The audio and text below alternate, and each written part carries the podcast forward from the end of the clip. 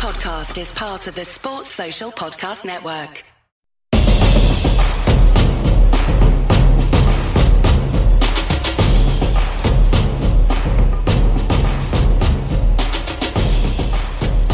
Welcome to the Bear Den. My name is Matt Workman. I'm joined by Joe Goodman. How are you doing, Joe?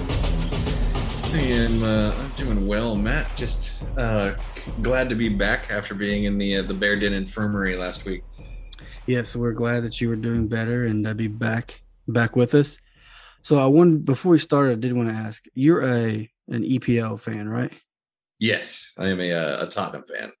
I was thinking about this because I'm trying to get into the um, Premier League, and I, and I don't have a team, and I'm always curious how people land on a team. How did you get to Tottenham? So uh, there there was like a couple of points. Um, I was never really a big football fan it, until uh, pretty pretty recently, actually. But um, a few years back, uh, JJ Watt had made a comment about Spurs, and I remember a bunch of people being like, "Oh no, JJ, don't tell me you're a Spurs fan," um, which is Tottenham. And uh, so that was kind of like one of the first non-Manchester United teams that I that I heard of. Um, and then there was um, uh, a YouTube channel that I watched for a really long time called uh, Achievement Hunter, which was a part of the Rooster Teeth family. Um, and one of the guys that was a part of their group who was uh, from England was a big Tottenham fan, and he would talk about them a lot. So I always said if I ever got into EPL, I would pick Tottenham as my team. Um, and then a couple years ago, I just kind of started paying attention and and following it. And then really, I got I got way more into it um, during COVID. I was always kind of like a casual fan. Yeah. Um, and then when COVID hit and EPL came back, um, I just dove right in and got really, really into it. Um, and before that, I had watched the uh, the All or Nothing that Amazon did on Tottenham when uh, they fired their their manager and brought in Jose Mourinho. Um, so I'm a pretty new, like serious Tottenham fan. Paid attention to him a little bit in the past, but that's that's how I fell on it. Well, um, what I did, like I said, I was trying to get into it, so I just picked one, and I, I just I landed on like um, Man City. Oh, now I, now I feel like a front runner because they're like number two right now, and they did good last year, and I was like, well, I don't want to be. Well, when I first started out, I, I had a couple teams, and I was like, well, I'm going to do like um, I guess West Ham was one, and then I got I, I posted it on Twitter. Then all these like EPL fans are like, why would you do that? You're never going to you know, be in a championship. And I was like, I just picked it random. Why are you getting, why are you yelling at me? I think, I think in Baylor Twitter, the most popular team is Liverpool. Okay. Um, so I, they're like, like, number one right now in the standings. Yeah, I mean, yeah. Uh, well, they, they have, they have a really, really good team. Um, I know Dex, he's a, uh, he's an Arsenal fan um, Mr. Jeffries on Baylor Twitter, he's an Everton fan, which is okay. like they're the small team in Liverpool. Um, and then there's a few of us that are that are Tottenham folks. Um, I don't know if there's any Man City folks that I've seen in Baylor Twitter. You might be blazing a trail there on your own. Yeah, I, I was looking at it today and I was like, well, you know, they're like number two in the stands. Like, well, I kind of I want to pick a Baylor top, so I'm going to pick a, a, a good team, but not like uh like I didn't want to go like Chelsea or like you said like United. So Tottenham is they're they're considered like the big six, but at this point, Tottenham is basically the University of Texas. Um, they've got as much money, if not more, than everybody else, um, and uh, but they don't have any results and they don't win any trophies. So uh, I've described them uh, to, to, my friends as I, they're like the Mets that's a good description. They're they're, ma- they're they're in they're in London. They're a major market team. They're a big deal. They have a worldwide following, but they never abs- they absolutely never win anything. And the teams from the same city are much more successful than they are. Yeah, so I may stick with uh, Man City. I, it's been a year, so I've been kind of following Twitter, and I, you know, luckily with like streaming, I can watch the games. Like Sunday morning, I can always watch EPL games yeah, when I'm making breakfast for my family. Yeah. So I thought, well, as transitioning over to um, college football, I thought what we would do is just play a little game with. It's about a, a quarter of the season's gone by. You know, four weeks of um, of games, and kind of get like a temperature check on how you feel about certain teams uh, or all the teams in the Big 12 and uh, just go down the list and see what your thoughts are about these different teams. Okay. Let's let's roll. All right. So I'm going to exclude Baylor um, from this and just go down to non Baylor Big 12 teams. And um, I'm going to start with Iowa State, uh, the team that we just played. What is your thoughts, or would you buy or sell Iowa State right now um, at this point in the season? Hammering the buy button because their stock is low right now. Like, yeah. all right, like if, if we're looking at this as a stock, you can get Iowa State bargain basement price right now, two and two. It's it's not the worst case scenario. I think like if they would have dropped that UNI game, that's the worst case scenario for Iowa State this year. Um, I think they're going. Well, we're going to get into our picks, but they've they have a game this week that's a good, just lost a game opponent to come up with to come up against. Um, and you know, I, I absolutely think they still have the best defense in the Big 12. That that defense is nasty, as we saw what they did to us in the second half. I think I think their coaches just need to grow a little bit more. I think they're a little bit too reactive in game. Um, I think they trust that the plan that they have is going to work, and then if it doesn't work, then then they'll be able to fix it at halftime, which they can. But um, but a lot of time that doesn't leave them with enough time on the clock to uh, to actually win the game. Um, and that's where their problems lies their their reactivity. But I think I think Campbell can right the ship.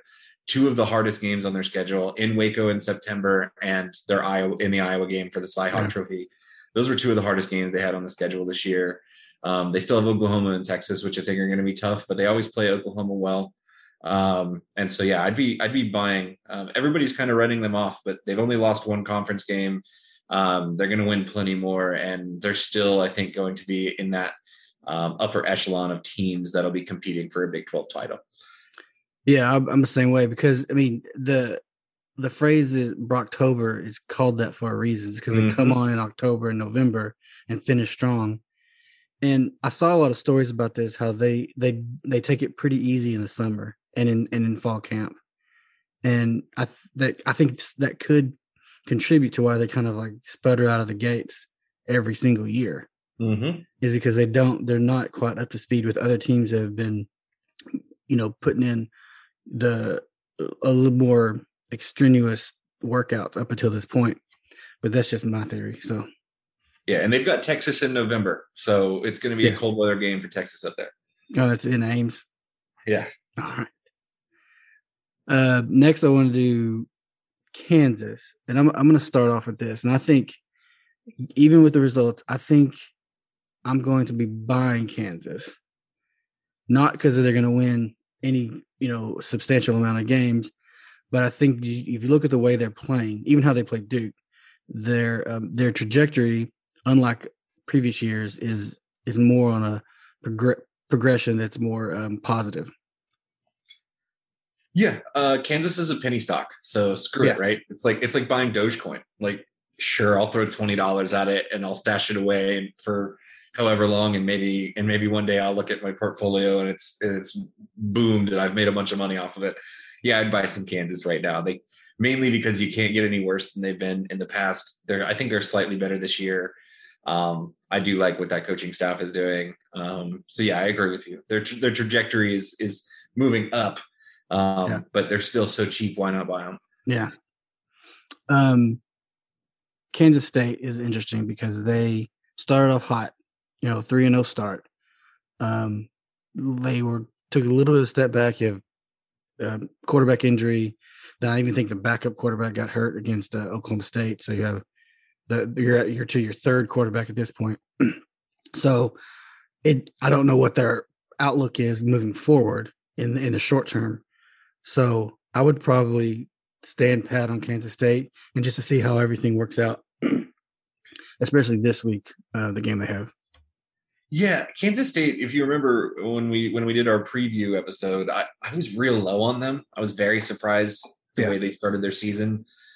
Um, and it's just it's so indicative of what Kansas State is every year as a football team of of overachievers that also find a way to underperform when you expect them to do well. Um, they're they're just so weird as a program. Um, I agree with you. I have no idea what to make of, of Kansas State. Uh, if if you told me they ended up winning nine games this year, I'd be like, okay, sure, they're Kansas State, and I guess that's what's going to happen. And if you told me that they were going to lose eight games um, or seven games, uh, I would I would also believe that that that happened. So um, I really don't know what to make with them. I wouldn't buy or sell them at the moment because if you already got some Kansas State, just hold on to it. What do you got to lose? Um, but I'm not buying anymore. Uh, next, uh, let's sell Oklahoma. Oklahoma. So I look at them a little bit similar to the way I look at Iowa State. Um, I picked uh, Oklahoma was my pick to win the national title um, this year. I Mm-hmm. really expected um, Spencer Rattler to to take the next step forward, um, but I just haven't seen it, and they just they just feel off this year. There's just it feels like something is missing um, from that team, and I don't feel like Rattler has taken that next step yet. Um, and I do kind of wonder if he will um, or if or if we're just kind of seeing the best version of of what he is. Who knows? Maybe we'll see something in the future. But having said all of that, I think right now you can get Oklahoma on the cheap. Um, I would Yeah. I wouldn't really pick anybody else to win the Big Twelve. Still, right now we haven't seen enough uh, conference play um, to make me believe that that Oklahoma really is in trouble of of not winning another Big Twelve title. Um, but I think enough people are selling them right now that yeah, I'll, I'll buy a little Oklahoma. Yeah, I agree. Um, I th- I think uh, they're they're not going to be so far. They don't they don't look like they're going to be the juggernaut offensively that they have been. They have had. I mean, offensive line is really not what it usually is for Oklahoma offensive line. So that's kind of leading to some of their struggles. But I do think they're gonna. I mean, I I trust, like you said, I trust in Lincoln Riley to put it all together. I mean, they've won six straight Big Twelve championships for a reason, and until they don't, it's hard to bet against them. Yeah, hundred percent. Now, uh, Oklahoma State is a little bit different. Um, they're, uh, to me, they're a question mark just because they're four and zero, but they're probably the shakiest four and zero of of the four and zero teams. So I, I'm going to hate what I say here because it. Um, I don't ever like picking on Oklahoma State right before you play them in Stillwater No. on a night game when you want your team to be good. Um, but yeah, I'm selling Oklahoma State. Um, I just I don't trust them. Um, Spencer Sanders, uh, I don't. He doesn't do anything for me as a quarterback. Um, and I think my biggest thing about Oklahoma State this year is in years past, they've had a Tylan Wallace or a Chuba Hubbard, one of those guys on offense that keeps your defensive coordinator up at night that you just kind of, as a fan, say, I know this guy's going to beat me. Can I shut down the other 10 guys on their offense? Um, and they just, I don't feel like they have that this year. No. Um, they don't, they don't have anybody that I'm sitting here thinking about, like, I'm worried about this guy on Oklahoma State. Um, and I think that might be what their their core problem is. And I agree with you; they're four and zero, but I mean, they really it, none of those wins have been impressive. Nobody's thought like, "Whoa, wow, man, Oklahoma State really went out there and did that." So yeah, I'm selling them. Yeah, the last two wins they haven't scored in the second half. Yeah, they're So I mean, it's like that's that's odd. So yeah, I agree. That's it's it's just shaky, and so I'm selling on Oklahoma State. Um, moving on to the Texas schools, we'll start with the University of Texas. I'm I'm buying them. Uh, yeah, they're they're they're probably expensive to buy right now, but man, if you know, I, I said earlier, there's you know, I, I really wouldn't bet against Oklahoma winning the Big Twelve, but if there was a school that I would say like, yeah, I think they could do it, it's probably Texas. Um, I'm re- I'm really excited about the uh, the Red River Shootout, though I won't be able to watch it this year because I will be in Waco watching the uh, the West Virginia game at the exact same time at 11 a.m. But Uh, um, beautiful 11 a.m. kickoff. yeah, a- at the same time as OU Yeah. Texas. Great, great scheduling. um, but uh, but man, they they've got all the athletes in the world on that team, um, and it's it's it's Texas. They've they've had these athletes. It's all about are they able to develop and put it together into a complete product on the field, which they haven't seemed to have been able to do consistently since Mack Brown. Um, and I'm not a big Sark believer or anything, Yeah. but um, turns out Arkansas is not that bad. Um, and everybody laughed at Texas for losing to them. And then they just turned around and, and put a whooping on Texas Tech. So um, I'm buying a little Texas right now. I, I, I- I think I think there might be something there. Yeah, I'm of I'm of two minds. I I'm gonna I'm gonna I want to believe what I'm seeing, but then I was listening to a podcast today, and they said like let's let's kind of pump the brakes on Texas because you know yeah they put up a lot of points against Rice and Texas Tech, so I think part of that may have been Texas Tech's fraudulent was fraudulent, but um also Casey Thompson looks great. There's no doubt about that. The offense looked great. Put up 70 points. I don't care who you're playing a power five team. He put up 70 points. That's a big deal. And uh, um, I, I just was curious why Casey Thompson didn't start against Arkansas or Louisiana for that matter. But I mean, because he looks like head and shoulders better than um, Hudson Card did whenever he played Arkansas for sure. It, re- it reminded me of when the Texans drafted Deshaun Watson and he didn't get named the starter. And we sent, I think it was Tom Savage out there um, in the first game of the season. And then at Yeah. halftime, Tom Savage got benched and they sent Watson out. And every sports pundit in Houston was, if if you were that quick to pull the trigger and put him in, like why wasn't he just starting the game? Like what was like? How did you not? If you trusted him enough to put him in the first half, in the second half of the first game, why didn't you trust him enough to put him in the first half, if, based off of what you saw in practice? So that, that's that's kind of the question mark I have about Sark is like well, clearly Casey Thompson has done something Yeah. and and he looks like he's got this team going. Why wasn't he the guy they picked? So I don't know. Yeah, it, it's it's intriguing. Maybe they just maybe he just didn't show up well in practice and he's a he's a game day warrior and they lucked into some kind of injury that got him in there and he's the answer. So um I hope he's not because I don't want Texas to be good consistently. But uh, from a uh, completely impartial standpoint, uh, yeah, I, I think I think Texas might have something brewing. I would agree. And the, uh, you talked about how like kind of you grew up like an OU fan. Yeah, Well, I, I grew up a Texas fan. Like that's, Gotcha. that's all I was. So still part of my like my heart is like remembers like 2005 whenever I was you know a Texas fan or and so I still always I always believe and I'm I'm a, I'm a sucker even though I, I hate them I still believe they're going to be good. But so yeah, I'm I'm on the same boat with you. Um, Texas Christian University is a weird The, have you seen Have you seen everything that's going on right now? I'm gonna just Oh, yeah. I want, with, I want, I, I'm selling hard on TCU right now. Um, this whole flag planting and whether or not uh, an SMU player hit Jerry Kill. Oh yeah I, I fired off way too many tweets about it this afternoon. God, Gary is just he.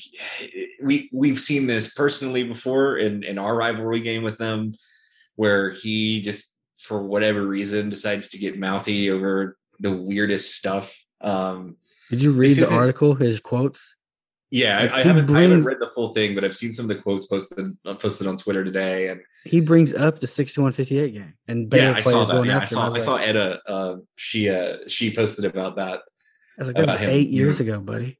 You're still thinking about it. and he, and he and he talked about how like you know he, I want people to if you want people to hate you then why are you pissed off that somebody tried to plant a flag like and also the whole thing about this flag is it's not a novel concept this has happened before in college football um, we saw Baker Mayfield do it at the Horseshoe in Columbus. Like um so I don't I don't know man. Uh I'm I'm selling hard on TCU though. Uh, I think SMU is an up and coming team. They're better than I think people give them credit for. Yeah. but um I I had TCU at the beginning of the year. I thought that they were the second best team in the Big 12 um and I was completely wrong there. So get them get them away from me. I did too. I thought they're. I mean, just the way that SMU just bullied them up front is like that's not in, normally what you see from a TCU team.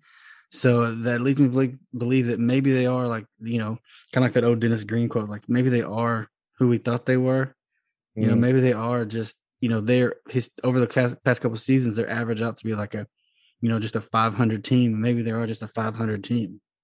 Yeah, you know, you think about it when they when they got into the Big Twelve, they weren't good. They they weren't good for the first couple of years they joined, and then we had 2014 where they were you know, let's be honest, legitimately may have been the best team in the country in 2014. But I think I I think they ride that a little bit to to this day. Like they're they're an above average program that has had a Rose Bowl win and a, I think it was a Peach Bowl win that they had against Ole Miss that year, and and I think I think people give them a little bit maybe more credit than they deserve. Um, and maybe it was just that that uh, Gary's caught lightning in a bottle a couple of times. He's a great defensive mind, but man, I don't know. I, I just they just don't look good. Yeah, and uh, speaking of not looking good, uh, Texas Tech is the next team, and I'm like, sell as fast as you can. I do not. I don't think Matt Wells is, is long for the Texas Tech head coaching job, regardless of their three and zero start. Um, it's it, they did not look good Saturday so, against Texas. My, my, wife is a Red Raider, but she's not. She's not very uh, uh, sports inclined around football. Um, she kind of will just, you know, hey, what was? Do, do, you know what their score was today? Oh, of course they let. Of course they let Texas put seventy on us, and that's yeah. the end of it. Um, but my my best friend's wife is also a Red Raider, and she's much more into it. Um, and my best friend's an Aggie. Um, but uh, yeah, Tech it's just I, I, tweeted the other day like they're due for some good karma at some point, right? Yeah. Because right after that 70 point loss, you, they find out that their starting quarterback is going to be out for I think six weeks or until they broke his collarbone. Yeah, and it's just like, man, they you can't they that program can't catch a break, and I don't, I really don't get it. I don't understand how Baylor has come back from like garbage multiple times in the last 15 years. Um, you know, we've seen TCU, even though like we were just kind of talking about how they're above average or whatever, but we've seen TCU have great years and still be yeah. a respectable team. We've seen Oklahoma State consistently rebuild and compete. I just don't understand what it is about Texas Tech and why they can't seem to jump into that Oklahoma State, Baylor, TCU level that we've had over the past decade or so.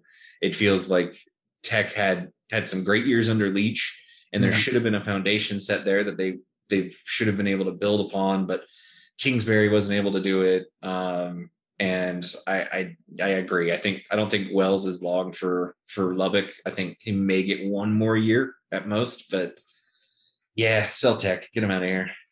Yeah i think part of the problem is they're it's so hard to, i think for the people that follow leach it's hard to recruit to that location because it's it's not like it's Wake or TC where you're right in the heart of recruiting hotbeds, right? Where like Waco, you could two hour radius, you can you can hit all kinds of recruiting hotbeds.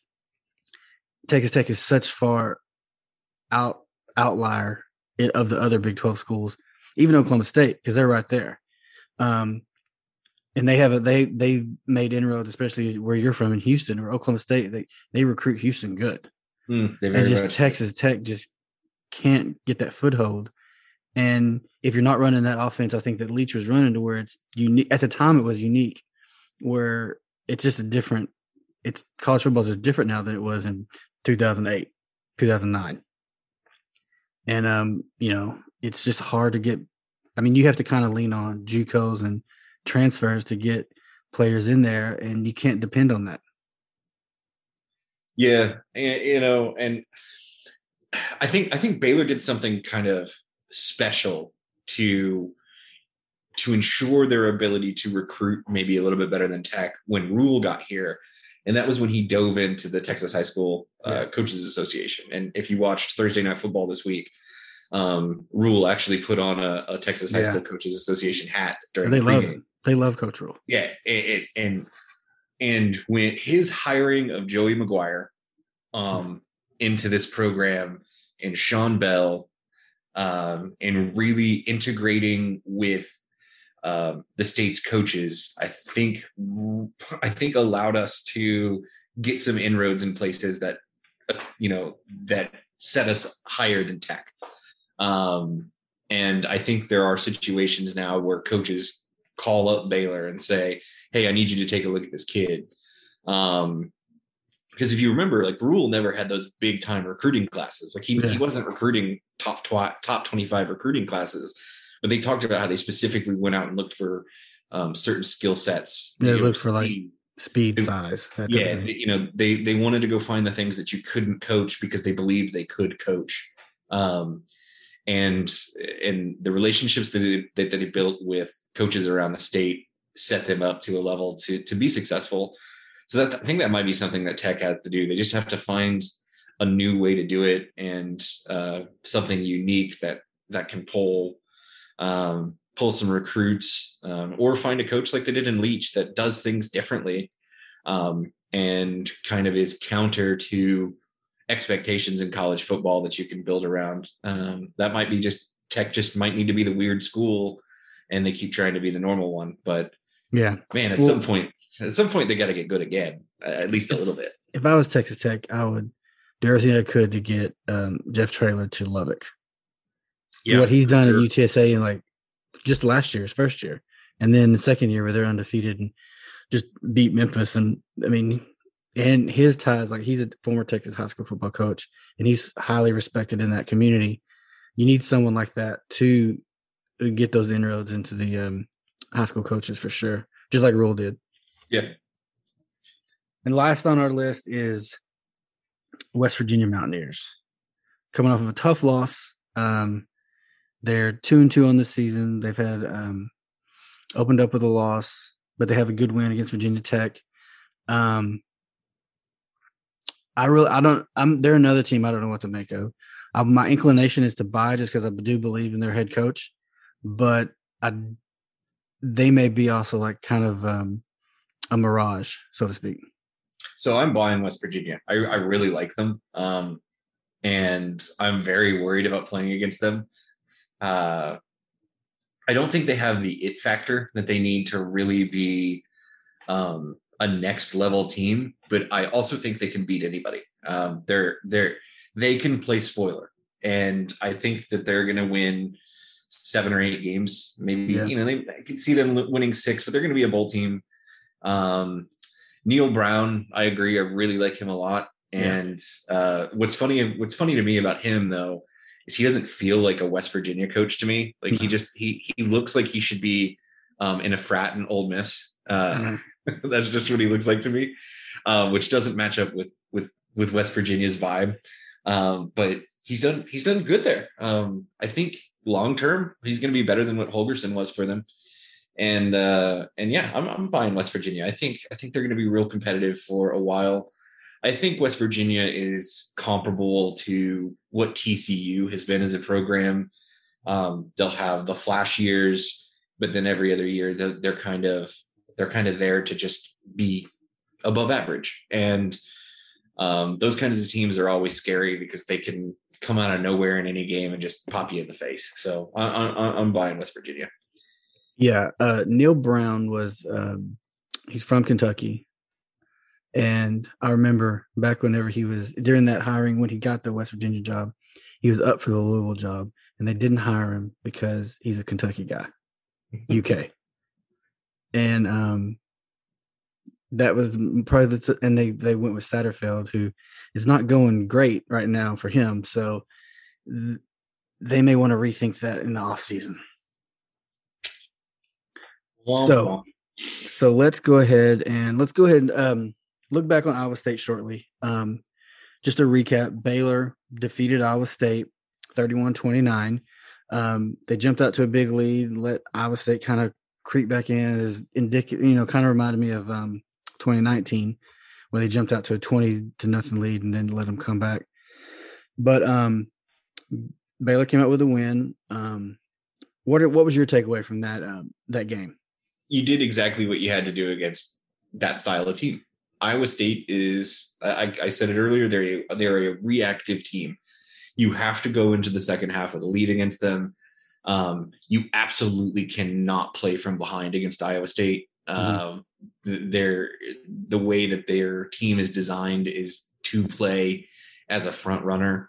Um, it's more difficult for them to to chase you down um, and we scored just enough points to, to win that football game. We did just enough of what we needed to do in the first half offensively. Um, I think that defense is one of the best I've seen in a long time in the Big 12. It's just, it, the defense is so good. Um, the three drives that we had that the three touchdown drives that we had in the first half, they were just they were perfect. Those those Yeah. were perfect drives. They really were. Um, and if we continue to see more of that, my gosh, this Baylor team could be dangerous. Um, and my other takeaway really from this game, and oh man, Breece Hall is not a human. That guy, I, that dude, no matter what you feel about Iowa State, no matter what you feel about anybody on their team, um, Breece Hall has earned my respect forever. That guy is hard nosed, tough. Um, we spent all day, like I, I went back and watched all of his big runs, and like it was all him like him reading perfectly reading blocks it was uh you know him you know breaking leg tackles uh getting getting to the second level after we got through their their line um that that guy almost single-handedly carried them to that game um and you know all kudos to him but Baylor went out and did exactly what they had to do um and they attacked the special teams side of Yeah. of Iowa State where they're extremely vulnerable Yeah. um, I- they looked really inept the entire game on special teams. It just I have no idea how a guy that seems to have the ability that Matt Campbell has has let an entire third of uh, the game of football on his team just seem like it's not coached whatsoever. The whole idea, you know, there's been a lot of talk about them not having a special teams coordinator. About half the Big 12 doesn't have a special teams coordinator on their team Yeah. but they do have a coach that is assigned to also also do it. Yeah. Um, but Like it just feels Baylor, like like- Iowa State doesn't. Just, Matt Pallage like- is the special teams coach, but he's the safeties coach. I mean, his primary job is to coach safeties, but he is his other responsibility is special teams. Right, He does a great job at it. and it, it just feels to me like, um, like they they don't care about special teams. Uh, because Yeah. why would you kick it to Ebner as many times as they did? Just kick it out of bounds. Yeah. So, Well, um, I've heard a lot of those, uh, those are my biggest takeaways, really. Yeah, and I agree. I mean, those are um, Breece Hall. If it wasn't for Breece Hall and Charlie Kolar, um, they wouldn't have had an offense. No, Brock Purdy was out of sorts, mostly, I mean, predominantly due to Baylor's defense, and he had two NFL featured NFL players on his team. That I mean, Charlie Kolar's an NFL tight end. Yeah, he Um, bailed. He bailed pretty out the whole game because even half Yeah. the completions that it felt like he had, that he was reaching six feet away from him to, to just grab the ball. And and man, respect to Kolar too. I got I got to respect him. So, but yeah, and Breece Hall is just a, a freak. So there's nothing to do with that. Like he out of he gets you get to him early and he still winds up turning out, you know, an 8, 9, 10, 28 yard game Mm-hmm. because he just keeps on keep those feet moving. He's hard to tackle, hard to get down. And uh he's just he is just like he everything he gets, he earns. All the respect, all the kudos, all the accolades. Uh, he's absolutely one of the, the best running backs in the nation. Yeah. But I have seen a lot of like Baylor fans talking about the second half offense online. And I think I was listening to, or may have been reading like what Colt was saying, Colt Barber. And he was like, what kind of contributed to that was we, we didn't have a lot of possessions because of a return touchdown that took away possession. A big punt return took away a possession, but they were Baylor was happy to, you know, get to kick the field goal on that on that particular drive. And then um, you know, fumbles. The fumble, I mean, so we didn't have a lot of chances to to put up the points and do what we need to do offensively because of the um lack of actual possessions during that second half. No, and, and and that's that's exactly right. And I think the other part of it was, and I I had this vibe, this feel that Aranda and Grimes, they said we are not going to go lose this game. Yeah. We- We're not going to beat ourselves. Um, we're not going to throw interceptions. Um, and I think eh, Travis Roders even talked about how he that we we haven't even fully opened the playbook yet. There's still a lot of things that haven't been installed. Um, and I, and I think they're taking baby steps. This is the first year under under this offensive staff, and even as good as they've looked, um, they've still got a ways to go before I think they're fully comfortable with everything that Grimes wants to run. And when you have that kind of lead, and you have the defense that we have, and the trust that Aranda has in this in these in this group and these kids, I think he went out there and said, you know what, we're going to do what it takes to win this football game, but we're not going to beat ourselves. And and that's exactly what they did. Yeah, and uh, you know, I think when we when we went through and did our like season prediction, I, I'm pretty sure I had this as a loss. Looking back, Yeah, we I both can did. remember. Yeah. And so to have it as a win, I mean, you, you're right now you're kind of playing. Okay, well, kind of playing with house money because I I didn't think we'd be at four and zero at this point. So I'd be more at three and one. So now I think we both said like in this three game stretch, you wanted to go like one and two, come out of Yeah. it like four and two. So right now we have a chance to where we're already at that four win mark. So we're Baylor's sitting in a good spot going forward in the season for sure. Absolutely. All right, you ready to put that one to bed and look ahead to this week in the Big Twelve? Let's do it. Let's talk about uh, everybody else because we know more about them.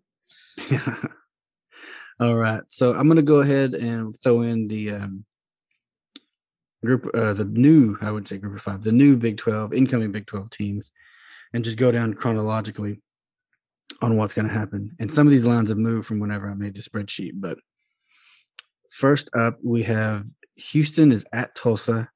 And for some reason, Tulsa is a four and a half point favorite and even FPI has them at a 57.6% chance of winning. Uh, Houston's just What do you think? It's not great. They're just not. Um, you know that three and one record. Uh, like I, I watched a little bit of that Navy game they played last week. Um, they had to come back and win it. They're just really not that impressive. Um, they lost to Tech, and and after that, after after what we saw to Tech this week, that's that looks really bad. Um, you know, I'm trying to besides besides Navy, they they beat Grambling and Rice. Um, and Rice was a quote unquote road game, whatever. Um, it's still in Yeah. Houston. Yeah. Um, so yeah, I mean, they they lost to Tech, and then they beat Navy, Grambling, and Rice, and they barely beat Navy. Now, that being said, Tulsa's one and three. Yeah. Um, I don't, I don't know. Like, I don't know enough about Tulsa um, and who they have to to really form that much of an opinion on them. Um, the one game that they have won was against Arkansas State, um, and they've had two games that were pretty rough. They played at Oklahoma State and at Ohio State. Um, and they actually competed against both of those teams. Uh, they only lost to Oklahoma State by five, and um, they lost by three touchdowns to Ohio State. But on the road in the shoe, forty-one to twenty. If you're Tulsa, you'll take that. But here's the thing: is they lost to UC Davis. So Yeah. open Um, the year. They lost to the FCS team. Yeah, they so I don't know. Like this So- is such a coin flip. Um, but I, you know, I'm just gonna have to ride with what the computers tell me. And like you said, they've got a 57% chance to win it according to FPI. So I'm going Tulsa in this one. Okay. So I watched a couple, I watched that Ohio State game. And yes, they lost 41 to 20, but in the fourth quarter, that it was a 21 20 game. And Ohio State turned it on in the fourth quarter and scored 20 more points. So, I mean, they were competing with them, um, but I think that probably had more to do with what Ohio State has going on than what Tulsa has going on. Tulsa's defense is is good. Their offense is a problem. Um, so I just, and maybe it's because I mean they're getting the it's it started off at three and then it's gone up to four and a half, and I think Houston may have a quarterback issue. I think maybe their quarterback may have gotten hurt against Navy, if I'm, I'm remembering correctly. So maybe that has contributed to that. I'm going to go against the computers, against the data, and I think Houston's going to cover the three and a half. Not going to go out and say they're going to win, but or I guess is it three and a half? It's four and a half now. So I'm Yeah, gonna four and a say they're gonna they'll they'll win or they'll if they lose it'll be a close game, three Gotcha. point game, something I, th- I think Tulsa covers. Okay. Uh, next, also on Friday night, so we got two games Friday night. Uh, BYU at Utah State. Um, this game has moved as well. It's now BYU minus nine. Um, I th- in in my mind, BYU is going to easily cover this and um, take care of the Utah State Aggies. Yeah, uh, I think BYU is uh, they're pretty pretty good. Um, Yeah, concerning. State's- It's concerning. It's always like the sneaky team that that doesn't sound like they should be good at football, but they're like they're generally pretty good. But yeah, I mean, if you told me that BYU won this game by a touchdown and a field goal, ten points, sure, that sounds like absolutely believable. So I'm taking BYU BYU to cover as well. Yeah. All right. Um, 11 o'clock, ABC. You have Texas at TCU. Texas is a five point favorite. Um, I was leaning towards TCU to outright win because it's kind of been the nature of how TCU and Texas games go until this afternoon, until I started reading uh, quotes from Gary Patterson where my guy wasn't even thinking about Texas. He's still talking about the SMU game. And even he's still talking about a game that happened eight years ago. So I don't know where where their heads at as a team.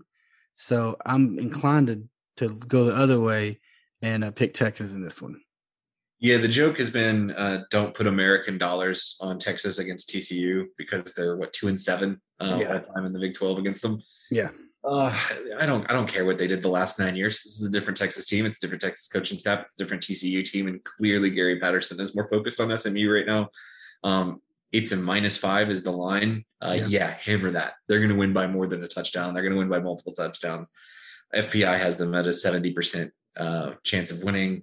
70% chance of winning and the, the lines minus five take that every single day of the week uh, texas is going to cover and win this game big we concur. All right. A, a big game uh, of our future compadres. The Cincinnati Bearcats are traveling to Notre Dame to take on the Fighting Irish. And Cincinnati, I think I had them as a two and a half point favorite. That may have moved. Um, but they they're, were favored. Yeah, they're two and a half. Yeah. Two and a half still. Okay. So I'm taking Cincinnati all day. I watched that game with Notre Dame and if it wasn't for pick sixes, that game isn't there. It's not as bad as the score indicates over Wisconsin, and they didn't look good at all. Yeah, uh, they scored I think 30 points on 60 yards at some point is, is what it was in, in in that second half. And I yeah, turned that, that game in the fourth quarter. It was 24-13. They that, ended that the game, game ended 41-13. The game was that game was uh, something else. And yeah. I'm I'm 100% on board with you here. I, I am gonna I'm gonna go ahead I'm gonna go ahead and throw this out there since we're talking Cincinnati. This is my bold prediction of the year. Uh, you know, my hot take. The the oh man, did he just say that? Cincinnati is making the playoff this year. That's what I'm talking about. The, Cincinnati is going to go in, and they're not just going to cover. Cincinnati is going to blow the doors off of Notre Dame, and they're going to say, "We're a Big 12 team. Hey guys, we're repping for you right now. Cincinnati is going to be the very first Group of Five team to make the playoff."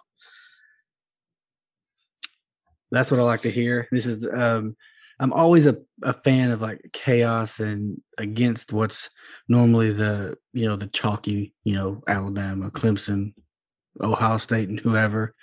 Uh, so yeah, I would love to see that. Um, and I'm right there with you. I think they're going to definitely take care of Notre Dame. Um, next is we have Oklahoma going to Manhattan take on Kansas State. Um, they've had some troubles with with Kansas State recently, and Oklahoma. Let me see. It says that I had it as a 10 and a half. Yeah, still 10 and a half point favorite. Um, so I'm going to stick with what I normally do, and I'm going to take Oklahoma to cover. They have to one of these days. One of these games, they're going to have to like click on. And Kansas State looked a little little shaky last week, so I'm going to go ahead and go with uh, the Sooners to cover and uh, beat Kansas State this weekend.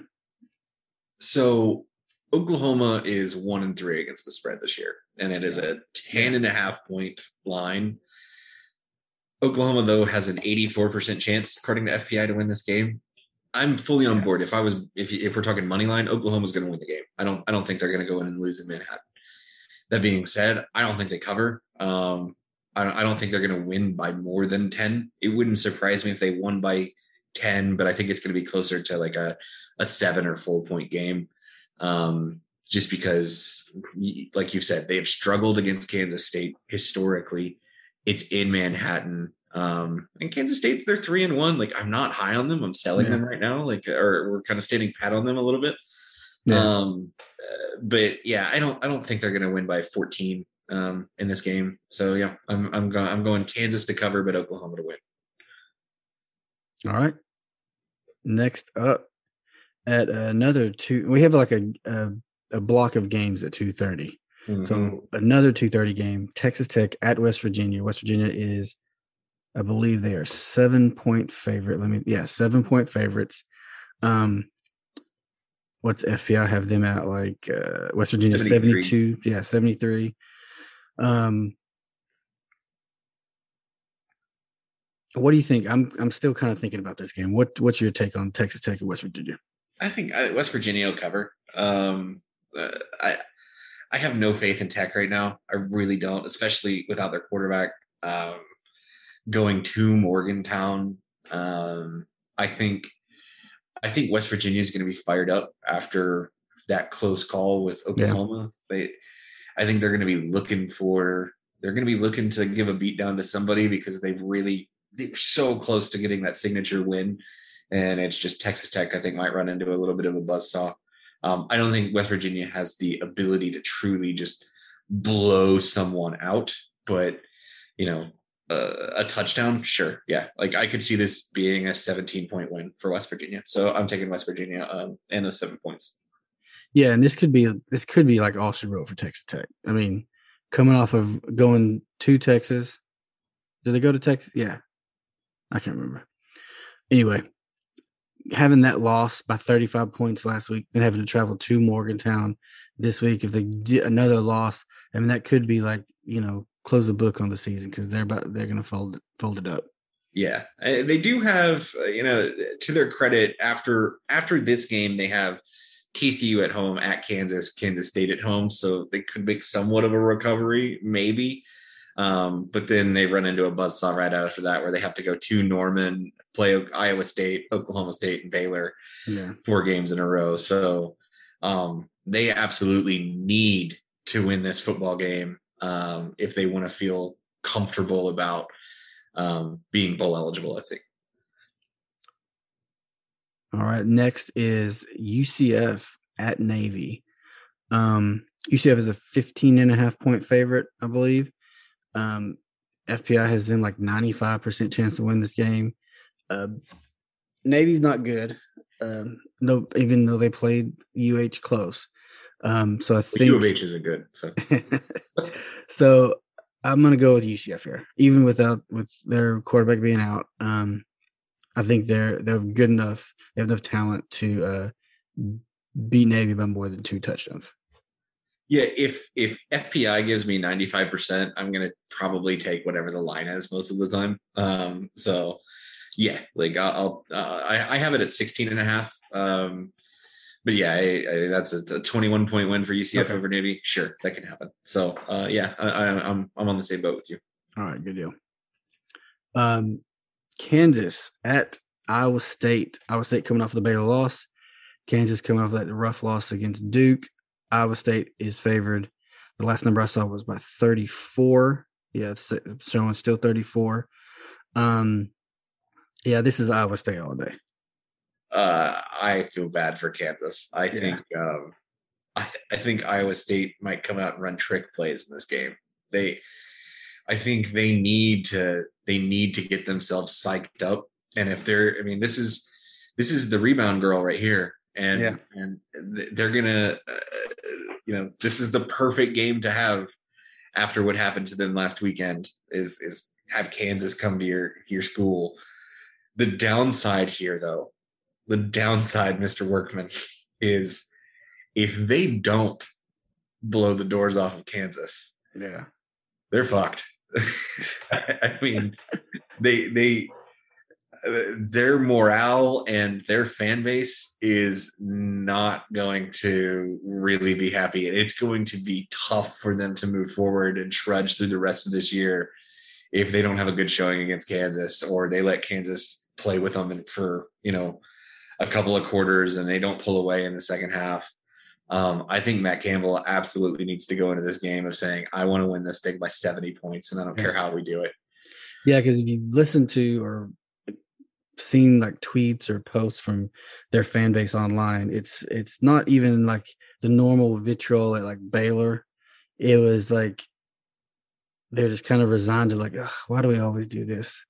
Why don't we have a special? You know, it's like they are just so, you know, because they thought this is their year. Going yeah, they were season. talking college football playoff.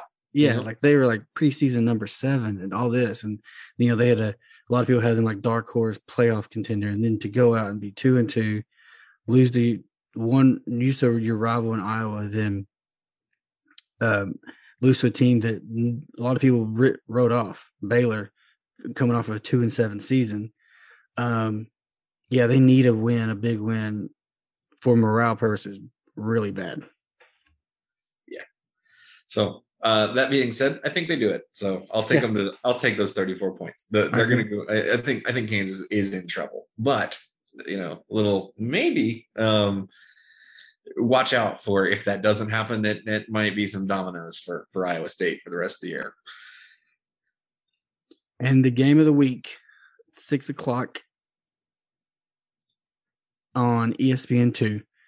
Number twenty-one Baylor travels to Stillwater take on number nineteen Oklahoma State. Uh, the line has moved on this one. This is now it's Oklahoma State minus three and a half. Um, tell me what you think about this. So the line's three and a half points. Generally, home field advantage gives you roughly three a field goal. Yeah. Um. So this is a this is a toss up to the guys that that do this for a living in Vegas. FPI has it at fifty three percent for Oklahoma State. So again, they have home field advantage. That three percent is basically built in right there. Yeah, it's a night game in Stillwater, um, and we have had some bad experiences in night games in Stillwater. That being said, this isn't those Oklahoma State teams. I am amazed that Oklahoma State is ranked at 19 because, like we talked about earlier, they just they haven't they've they've won all their games. They've they've done what you're supposed to, right? Like just win. Who cares how you win as long as you win them? But they just they haven't been impressive. And um, I know people still don't really believe in Baylor because they might be lower on Iowa State now. And besides Iowa State, Baylor's played absolutely nobody. Um, yeah. But man, Iowa State, I'm telling if if you're looking at this and you're thinking that two and two record means they're a bad team, they're not. They're a very very good football team. Um, I'm taking Baylor to to win this outright. Um, I thought this was a loss at the beginning of the year. Um, I believe a lot more into this this Baylor team than I did earlier. I think this is a team that could finish anywhere from second to fourth in the in the Big 12 standings at the end of the year, which is something I yep. didn't think was possible at the beginning. Um, it's going to be tough, but I think Baylor pulls this out by around a touchdown. And um, you know, I, I, made the joke on Twitter early, uh, you know, on Sunday uh, is just like we all predicted, right? You know, a, a ranked battle between uh, undefeated teams when Baylor and Oklahoma State met this year um, two definitely two teams that have surprised um, and and kind of gone above expectations. Um, so uh, it'll be interesting. Um, and it, eh, unfortunately, there's just a slate of really really good games this weekend. Um, that this is kind of the fourth or fifth best matchup on the on on the calendar on Saturday. We already talked about Cincinnati Notre Dame that being another big marquee game.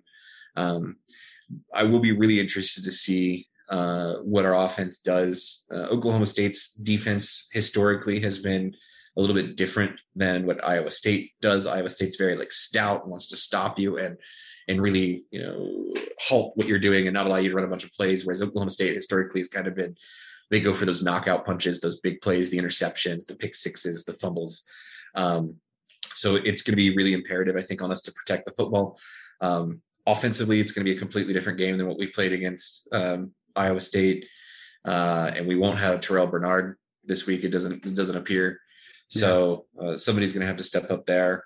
Uh, that being said, I think we're a better football team than Oklahoma State is, and I think we win this game by a touchdown or more. Yeah, I agree with you, and I think uh, our de- speaking of the defense, um, I think uh, right now it's slated as uh, Matt Jones. Matt Jones steps in and takes on that um, Terrell Bernard position, um, and he played good. You know, in you know, wasn't expected to play that position against Iowa State, came in and had a good game. Um, I think so. Looking at the the past scores from Iowa, Oklahoma State, They scored 23 against Missouri State, an FCS team, 28 against Tulsa, 21 against Boise State, and 31 against Kansas State. Um, so I think our defense is is better than all those, and they're they're going to be able to keep the offense in check, um, even with even with them playing better against Kansas State than they have previously in the year. Um, those last two games, like we we said earlier, like they haven't scored in the second half. Mm-hmm. You know, they scored 31 points. It was 31 to 10 um, at the first half of Kansas State, and it was you know uh, 20 to 21 the first uh, uh 20 to 21 into Boise State, and that's how they stayed the rest of the game. So neither team scored in the second half in that game. Um, I think our defense will be able to keep that offense in check. I'm not really scared about their offense. It's like you said, it's not the Oklahoma State we're used to. Um, they do have a good defense. They are missing some pieces on um, on their defensive line.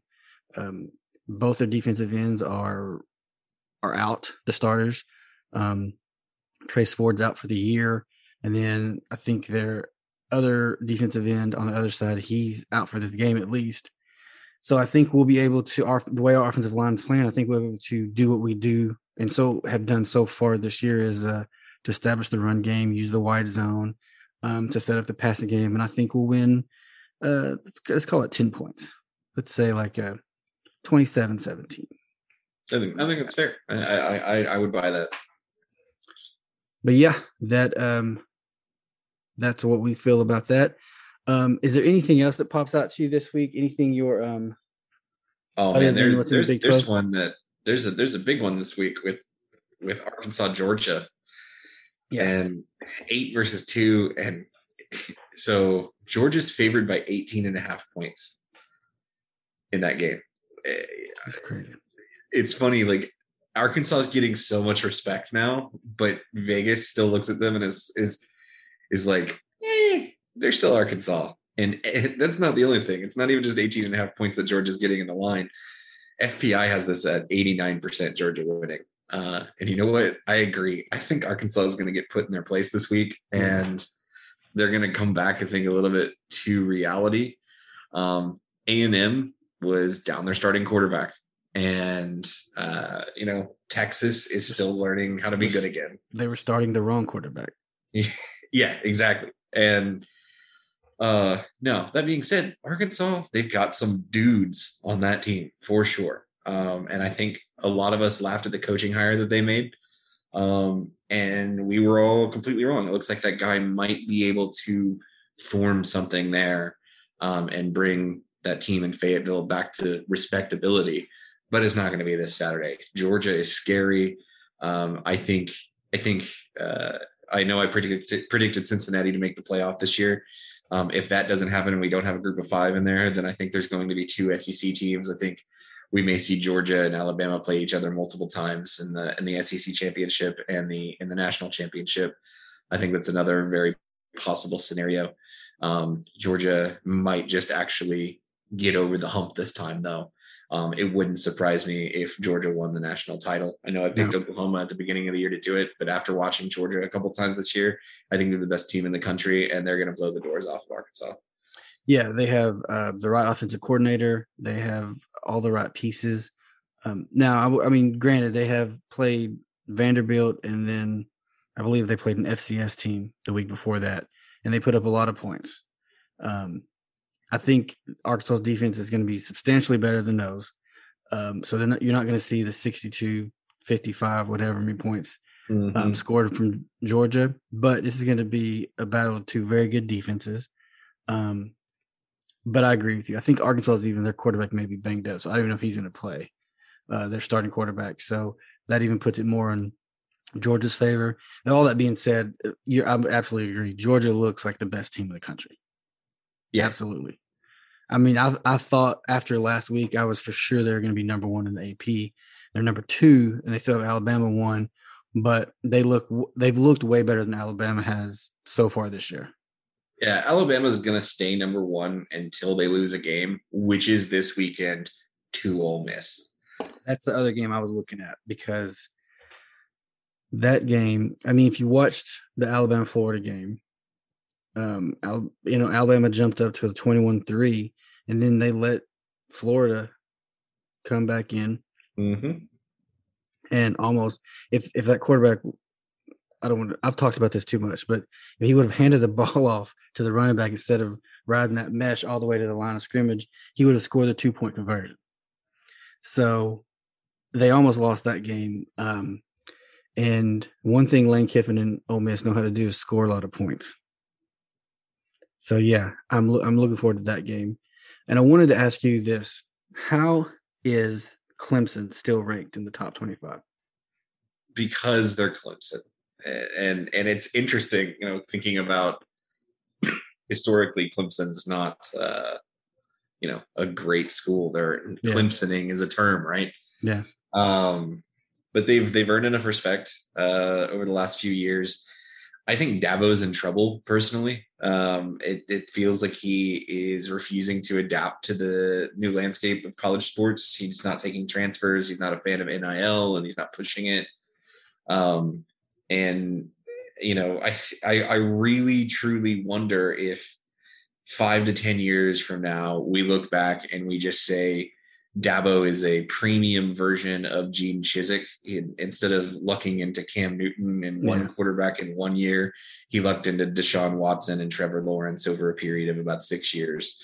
And um, and and maybe that's the case that he just had some just really uh, other level college quarterbacks, and, and he had some great wide receivers and defenders too. Like I don't want to discount the other guys that he's coached, but but man, Trevor But- Lawrence is such an X X factor, and uh, you know you wonder if you would put him on another team with coach that um, doesn't have the respect that Dabo gets these days. Um, if they would have had the same results, so Yeah. I don't, I don't know. Uh, I don't think they should be ranked in the top 25. Uh, I think honestly, Texas should have been ranked in the top Texas 25. should be right. They're three and one, and they're lost to the number eight team in the country. Is their only loss? So um, it does surprise me that Clemson is still there. Um, I still think Iowa State should be ranked. yeah, no, I I, I, I agree. Um, it's funny to me that you know you're you say you know hey Baylor is the um, Baylor's the number 21 team in the country and you lost to them by two points on the road. So that means you're you know that means you're definitely not a top 25 school. Come on, get out of here. That makes no sense. Yeah. So Yeah, and the, the Dabo thing, like I was listening to a Split Zone Duo, their podcast, and they're talking about like there's a, it's a whole culture thing. Like, yeah, like you said, like they don't take transfers, they don't take JUCO. Like they only recruit like high school kids, and it they build this culture, this um inside that program of their type of guys. But you're right. Like he lucked into two back to back like generational quarterbacks in Deshaun Watson and Trevor Lawrence because their offensive lines have never been like Alabama or Mm-hmm. Oklahoma or like these elite, you know, five star offensive lines. Their defensive lines have been. They've had great, Yep. you know, defensive lines, but they've always been. You don't. They don't have NFL offensive linemen in Clemson, and they never Right. have. And it's just it's showing now because you don't have that guy behind center who's just the you know best quarterback in the country and just once in a lifetime guy that you got back to back. Yeah, I mean, think about Trevor Lawrence. Uh, After his freshman year, people people were talking about needing to change the NFL draft age. So Yeah. because of Trevor Trevor Lawrence. During uh, his COVID, they're like, is he is he going to sit out or before COVID? Yeah. After his freshman year, like, is he going to just sit out and just get drafted eligible? So yeah, I agree. I think he may be in trouble just because if you don't have that guy, it, they don't look great. No. And and you know what? If I'm a Clemson fan, I'm cool with it. I, Yeah. I got my national championships. I'm happy. And you got Billy Napier just sitting there, just waiting. The, the big tell this year is if they finally lose to South Carolina. Yeah, which uh, doesn't look too good, but Their game this weekend is very interesting, by the way. They they play a 4 0 Boston College team who looks like they're kind of up and coming a bit. Uh, I think their College, head coach is up and comer, Jeff Hafley. He's Yeah. a he's a good coach. Yeah, Boston College, NC State, and Wake Forest. The the big uh, the big three of the ACC. It feels like this year. Yeah, for sure. Um, and it's it's crazy. I mean, I still think that that division ACC is going to be just just wild. You know, I mean, Clemson will still probably win because Florida State's garbage. Miami's not good. Um, North Carolina looks like they're fraudulent. So uh, we'll have to see. But yeah, the ACC is just. I just can't believe how people talk about the Big Twelve and just give the ACC a pass. Because without Clemson, and now Clemson is not not what they used to be. That's a garbage conference. Yeah, it is.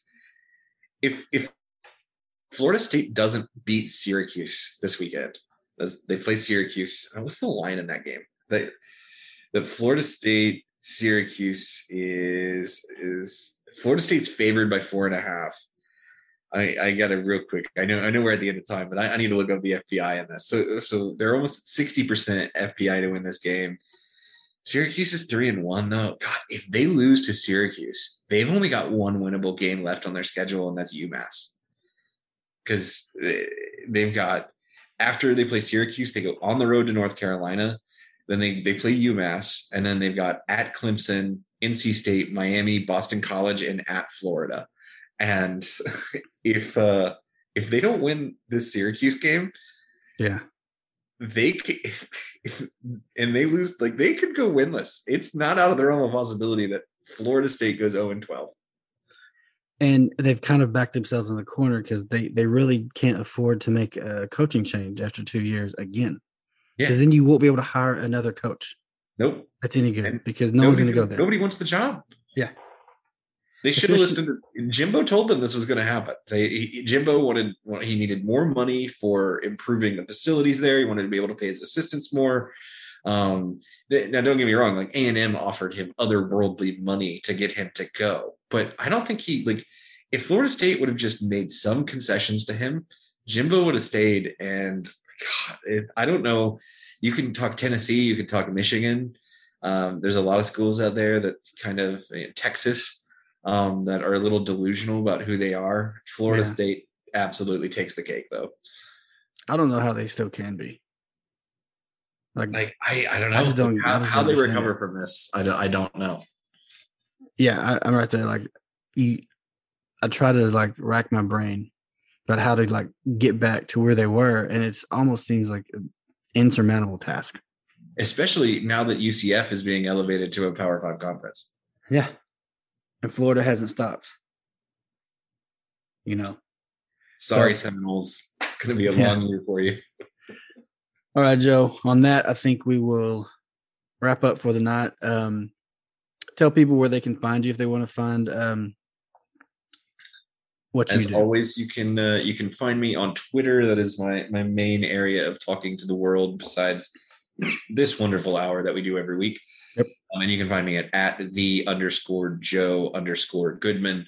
Very long and a mouthful there, but it's pretty self explanatory. It's just at the Joe Goodman with some underscores in between the words. Um, and yeah, uh, you can follow me if you want. I'm sometimes funny and sometimes not. All right. Uh, you can follow me at Matt D. Workman. Um, if you want to follow the podcast, you can follow that at the Bear Den Pod. Uh, and until next week, enjoy uh, the Baylor game this weekend, and um, see you next time, Joe. Awesome. Thanks, man. Thanks.